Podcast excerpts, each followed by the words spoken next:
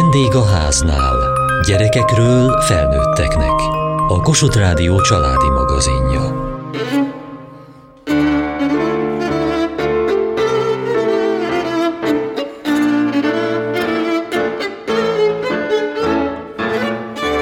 Hogyan juttatható el, és mit jelent a mai fiatalok számára március 15-e üzenete?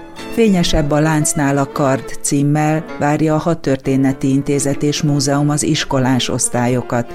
Múzeum pedagógiai foglalkozásán a szabadságharc fegyverein és jelképein túl hazaszeretetről, bátorságról, hősiességről is hallhatnak a fiatalok.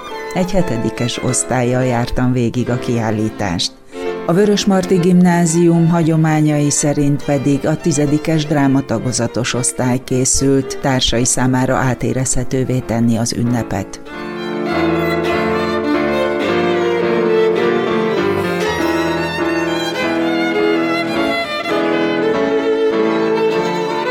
Sziasztok, nagy szeretettel köszöntök mindenkit a múzeumban, Hidvégi Andrásnak hívnak, és a mai alkalommal itt a 48-as forradalom és szabadságharc eseményeivel fogunk kicsit foglalkozni, úgyhogy kicsit belekacsintunk ebbe a témába, megnézzünk pár dolgot, ami szerintem érdekes. Ti mit tudtok erről a korszakról?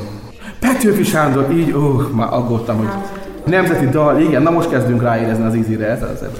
Nagyon jó, Petőfi Sándor, nemzeti dal, Pilvax kávézó. Pilvax kávézó, így van. Milyen részekből állt van a korabeli hadsereg? Már két részt lelőttem igazából. Ugyebár mondta ezt a gyalogság dolgot, fehér egyenruha, puska. Van még két további része. A lovasság, nagyon jó. És még van egy harmadik, nem mondtam még.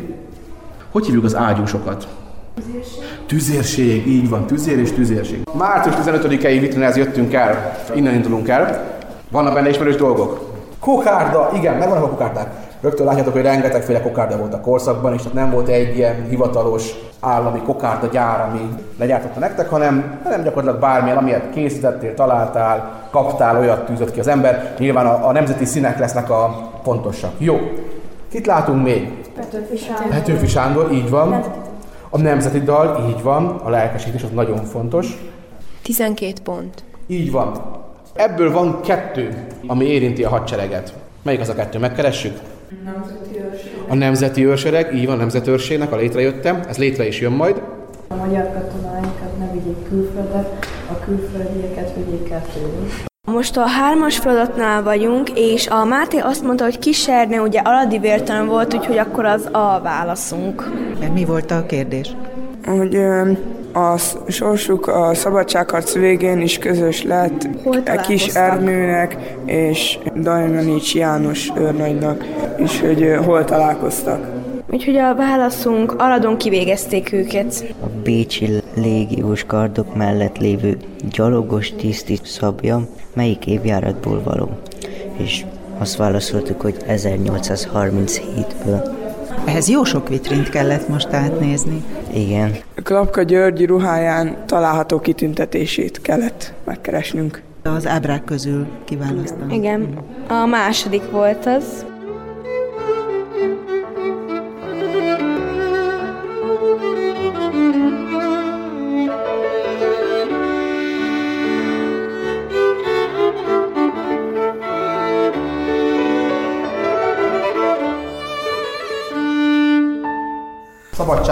Nagyon fontos és egy nagyon legendákkal dúsított csatája, ez a Tápióbicskei csata. Két jelenet van rajta, nekünk most főleg ez fog kelleni, ami a, a hídnál zajlik.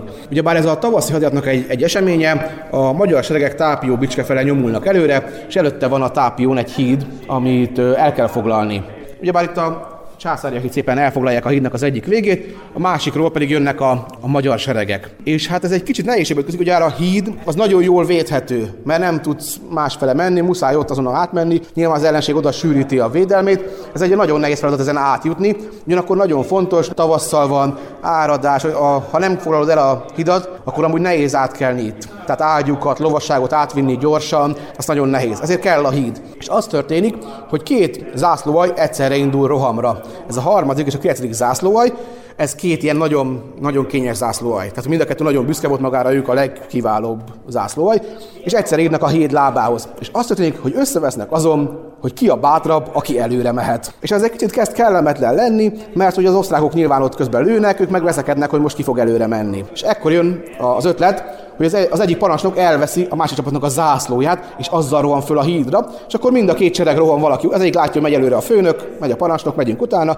a másik látja a zászlót, megyek a zászló után, és egy együttes rohammal fogják elfoglalni a hidat. És nagyon szép siker lesz belőle. Tehát ez egy nagyon fontos diadal lesz, leverjük az ellenséget, eddig jó a történet, hol jön a csavar. De a zászlótartót, amiért elengedte a zászlót, azért hadbíróság elé állítják, és ki is végzik utána ezért a cselekedetéért, nem tudom, minek hívjuk, vagy hibájáért. Tehát a zászlótartó ennyire felelt a zászlóért, hogy még a saját, vagy egy másik katonák is adhatta oda azt. Tehát azért ő az életével felelt mindig, minden körülmények között, és kikerült, és ez elég volt ahhoz. Még egy ilyen diadal se volt magyarázat arra, hogy ő elengedte a zászlót. Honnan jöttetek? Dunai városból. A Gárdony Géza görög katolikus általános iskolából és alapfokú művészeti iskolából. És ez melyik osztály? Hetedik C. Hogy éreztétek magatokat ezen a foglalkozáson, ezen a délelőttön itt? Hát nagyon jól éreztem magamat, elég sok mindent megtudtam, amit eddig nem, és szerintem nagyon érdekes volt az egész. Mi tetszett neked? Hát igazából, amikor ki kellett ugye, deríteni a kérdéseket, az, az volt szerintem a legjobb egyébként. Nekem nagyon tetszett, hogy ilyen interaktív feladatok is voltak, és az is tetszett, hogy megfoghattuk a akkoriban hű fegyvereket. Szóval ez nem nagyon érdekes volt. És milyen volt megfogni? Nagyon klassz, a legtöbb nehéz volt, ugye, de inkább a puska volt nehéz, ugye. Hát nekem is az tetszett, hogy meg lehetett fogni a fegyvereket, meg az is nagyon jó volt, hogy a vitrínből ki lehetett keresni a kérdésekre ugye a válaszokat, amit kaptunk, meg így az egész történet, nagyon tetszett az egész program. Hát nekem is az, hogy megfoghattuk a fegyvereket. De nem csak megfogtad, hanem te. Igen, én be is öltöztem. Mik voltak rajtad? Lovas huszár öltözék volt rajtam, és egy kard is volt a kezemben. És milyen volt ebbe a mentébe és dolmányban lenni? Kicsit érdekes, mert könnyebbnek tűnik, de azért van súlya, és nagyon meleg is volt. Hát fura volt. És volt-e, ami a, a ruháról megtudhattál, hogy mire volt jó, mire volt alkalmas? Igen, például hogy a ruhán lévő kis kötések nem csak arra voltak, hogy összegombolják vele a ruhát, hanem kicsit meg is védte őket az ellenségtől, az ellenség kardjaitól. És ez a mente oldalra lógatva, az sem csak azért volt, mert úgy áll legjobban és a legcsinosabban? Hát végül is az is valamennyire megvédte az ellenfeleiktől az embereket, illetve az alatt irányították a lovakat. Azért volt a bal kezükön. Ki? Ki lenne? hogyha most zajlana ez a forradalom, tanultátok a szereplőit, tanultátok a történetét, melyik alak bőrébe bújnál szívesen? Hát én szeretnék olyas valaki lenni, aki mondjuk nem hal meg elsősorban, talán egy tábornok. Én Petőfi Sándor lennék, már ugye ő írta meg a nemzeti dalt, meg így belebújnék a bőrébe, hogy hogy élte meg ezt az egészet ő. Az se baj, ha elesnél a végén? Nem. Úgy érzed, hogy te tudnád lelkesíteni az egész nemzetet? Igen, úgy érzem, hogy tudnék. Ő Domjanics lennék igazából, mert ugye hát szerintem azt, tehát nem azt mondom, hogy tökéletesen megegyezik a személyiségünk, de így kb-ra ugye? Mire mondod, hogy hasonlítasz rá? Hát, Milyen volt ő? Hát ugye kiállt, ugye, a, amit szeretett ugye Magyarországért, és persze én is kiállnék, hogyha olyan lenne. És még miket hallottunk itt ezen a délelőttön róla? Hát, hogy ugye a hány csatában részt vett, azt mindig sikeresen véghez vitte. Szóval te úgy érzed, hogy volnál egy olyan stratéga, mint amilyen ő volt, és egy olyan hazaszerető. Igen. És te ki lennél? Én is Damjanics, és nagyjából ugyanezekért az indokokért. Szerintem egy nagyon bátor tett az, hogy kiállt a hazájáért. És Melyik volt a hazája igazából? Hallottuk, hogy milyen származású volt. Szerb volt. Szerb volt az eredeti hazája, de nagyon szerette a magyarokat, és ki is állt értük, nem hagyta cserben őket, az összes csatáját meg is nyerte, úgyhogy én nagyon szívesen a bőrébe bújnék. Hidvégi András, múzeumpedagógus. Nagyon fontos időszak, gyakorlatilag az év legfontosabb időszaka a múzeum életében. Ilyenkor tényleg egymást érik a, a csoportok a múzeumban, és nekünk ez egy nagyon jó időszak. Nyilván mi szeretünk gyerekekkel foglalkozni, és ilyenkor jut bőven mindenkinek szerencsére. Hát ilyenkor szoktak a, az óvodás csoportok is legnagyobb számba érkezni, ami egy külön kihívás, mert nekik velük különösen nehéz ezzel témával jól foglalkozni, de meg szoktuk oldani. Hogy lehet a különböző korcsoportokhoz közelebb vinni ezt az időszakot?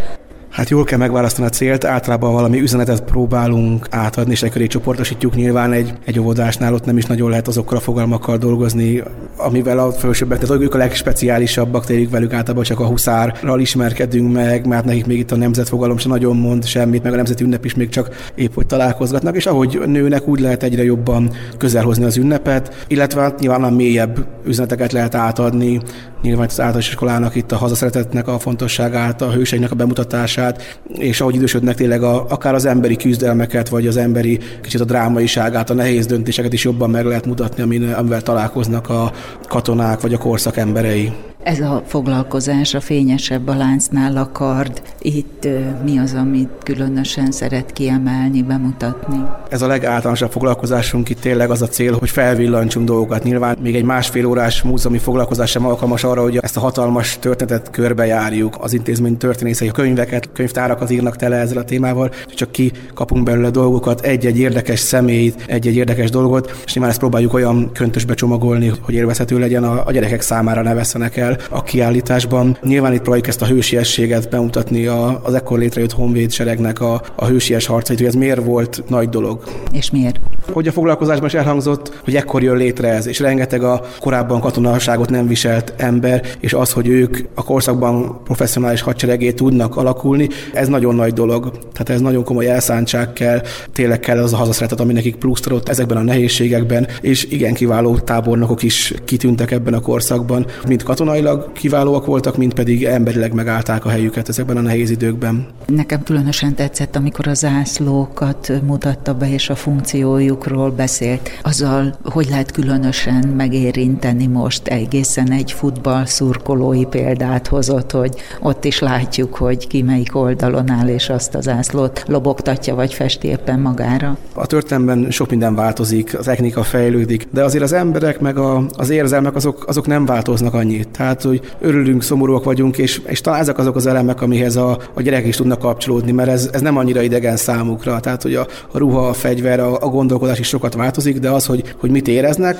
az közös. És tényleg, ahogy az ember mondjuk egy meccsre kimegy, és, és aki már volt meccsen is, hogy a hangulat, a szurkolók, ez lelkesít, ez erőt ad, ezt átéli, ehhez már úgy tud kapcsolódni, hogy akár régen is ez erőt adott nekik, és ez, ez egy jó dolog szerintem, hogy így kicsit átérzik. Nyilván természetesen, aki, ha tovább bontogatjuk, kijön az, hogy azért ez nagyon más érzés, de mégis valami, valami kis közöset találunk ezzel az egész történettel.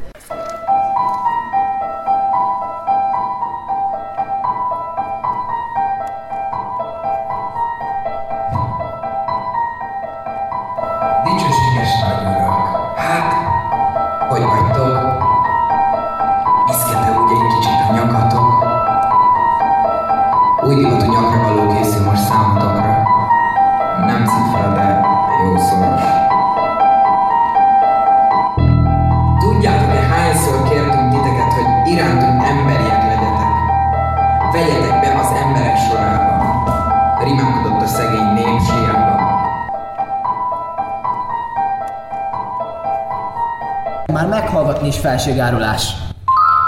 Épp, hogy nem az. Hallgasd a szövegét. Baráti kezet kínál. Ultimátumot kínál. Néha azt is kell. Amikor a farok csóválja. Ki a farok?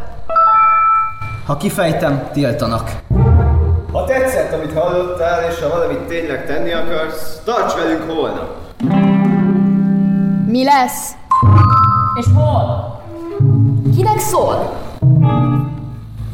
Valami tüntike. Én is hallottam róla. Egyetemista mocorgás. Rákerestem. Komolynak tűnik a dolog. Nekünk, mindenkinek. Mik beszélnek majd, és miről? Minden magyarnak. Úgy tudom, konkrét követelések vannak. Én csak félig vagyok magyar, az is ér. Te döntöd el, mi vagy. Az vagy, aminek születtél. A vér nem válik vízé. Ahhoz sokat segítettél. Akit részletesebben érdekel, annak küldöm a linket www.pilvaxcsoport.hu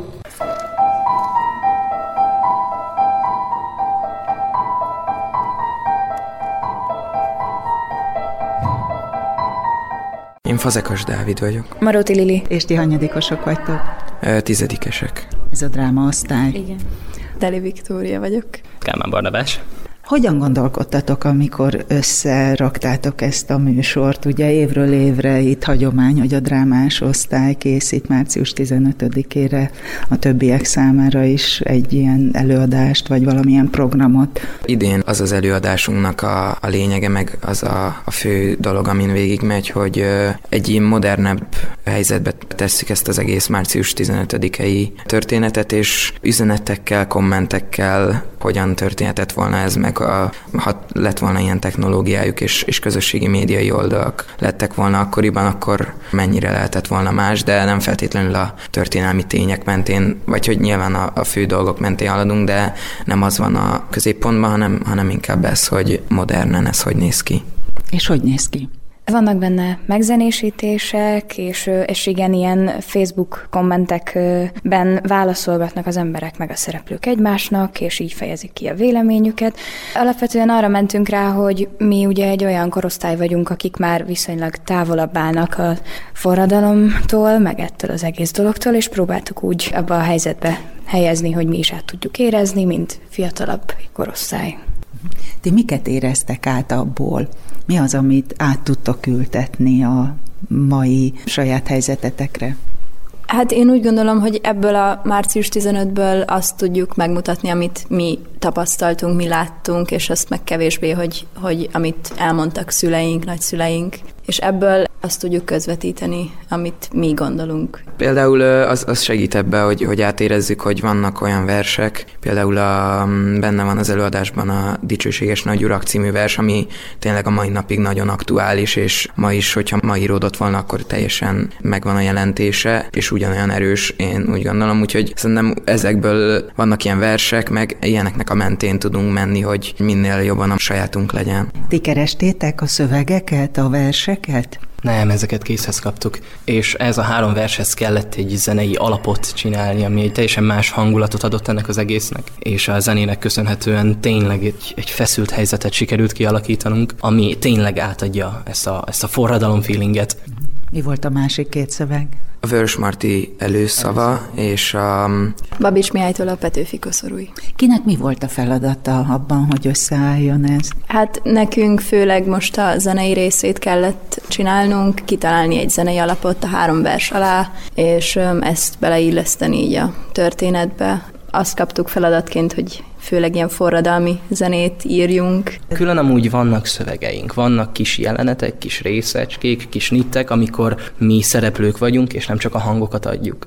Én is egy márciusi ifjú vagyok, mint nagyjából mindenki, és én szakszofonozom. A történelem az ugyanúgy, mint mindenkinek általában azt jelenti, hogy tanuljunk belőle, és ne kövessük el ugyanazokat a hibákat, és mi úgy viszonyulunk szintén ehhez a történelmi eseményhez, hogy tanulunk belőle, és, és tovább lépünk, és tovább visszük ezt az emléket a fejünkben, hogy, hogy ne felejtsük el, és ne történjen meg újra. Az előadásban, mivel ez a sok komment van, tehát 35 gyerek mindannyian szerepel ebbe az előadásba, tehát nehéz volt megadni, hogy, hogy a történelmi személyek közül ki ki lesz, és csak egyedül Petőfi van meg, hogy ő, ő kicsoda, és azon kívül csak ez a, a hangulatra mentünk jobban, mint arra, hogy, hogy most megszemélyesítsünk mindenkit, és hogy ki mit mondott akkor. Tehát mindenki márciusi ifjú, így is lehet mondani? Igen, Igen így is lehet mondani. És Petőfi ki? Hát az, az én vagyok. Nagy szerényemény vagy. Te alakítod. Igen, igen. Vagy úgy is érzed, hogy te vagy ilyenkor? hát próbálok nyilván minél jobban azonosulni a szereppel, és próbálok minél jobban az ő érzéseiből próbálni táplálkozni, vagy ő mit gondoltott, mit érezhetett, amikor ezeket írta. Úgyhogy én, én alakítom, úgy mondanám. És miket, miket csíptél el belőle, vagy mi az, amit szeretném megjeleníteni? azt szeretném megjeleníteni tényleg ezt a változtatni akarást, ezt a változás akarást, ezt a szenvedélyt, amivel akkor ő belement ebbe az egész forradalomba, és ez szerintem eleve bárkinek személyként egy nagyon fontos személyiségi jelem lehet, hogy ha valakinek ilyen erős, buzdító képességei vannak, és, és ilyen erős kiállása, akkor az nagyon jó a mai életben is, és, és ezt próbálom elcsípni tőle, vagy ebből táplálkozom. Szerintem fontos hagyománya ez az iskolának is, és az egész országnak, hogy megtartjuk minden évben ezt a megemlékezést, és megmarad a fejekben, hogy vigyázzunk a szabadságunkra. Arról emlékezünk meg, hogy, hogy a szabadságunkat megőrizzük és kialakítsuk, és ne fogadjunk el egy olyan helyzetet, ami, ami nem jó, és ami csak lefolytja az embereket. És igen, én szerintem nagyon jó, hogy ezt az ünnepet így osztályszinten is, meg iskola szinten is ünnepeljük, mert ezzel így kicsit a mi életünkbe is belekerül ez az ünnep. Van olyan fantáziátok, hogy ha akkor lenne, akkor ti kik lennétek a forradalom idején? Valaki, aki nagyon harcol. De név szerint nem, nincs. Tehát, hogy te beállnál a csatába? Igen. Én úgy képzelném el magamat, hogy biztos, hogy harcolnék, de én még remélem magamról, hogy, hogy buzdítanék is, és hogy még tennék azért is, hogy még több embert bevonjak ebbe, és azok között lennék, akik ezt, ezt szétterjesztik, és mindenkiben felélesztik ezt a, ezt a küzdeni akarást. Hát én is úgy gondolom, hogy az első sorokban állnék, és próbálnék egy jobb, akár jobb rendszerért harcolni, vagy, vagy egy jobb életért, vagy a szabadságért. Különösen én se tudnék meg, megnevesíteni senkit, aki én szeretnék lenni, vagy aki ezt tudnék hasonlítani. Valaki a tömegből. De kimennél? Kimennék. Nagy valószínűséggel kimennék, igen. Tehát nem az ablakból néznéd, hogy ott megy a tömeg? Nem kint lennék a tömeggel.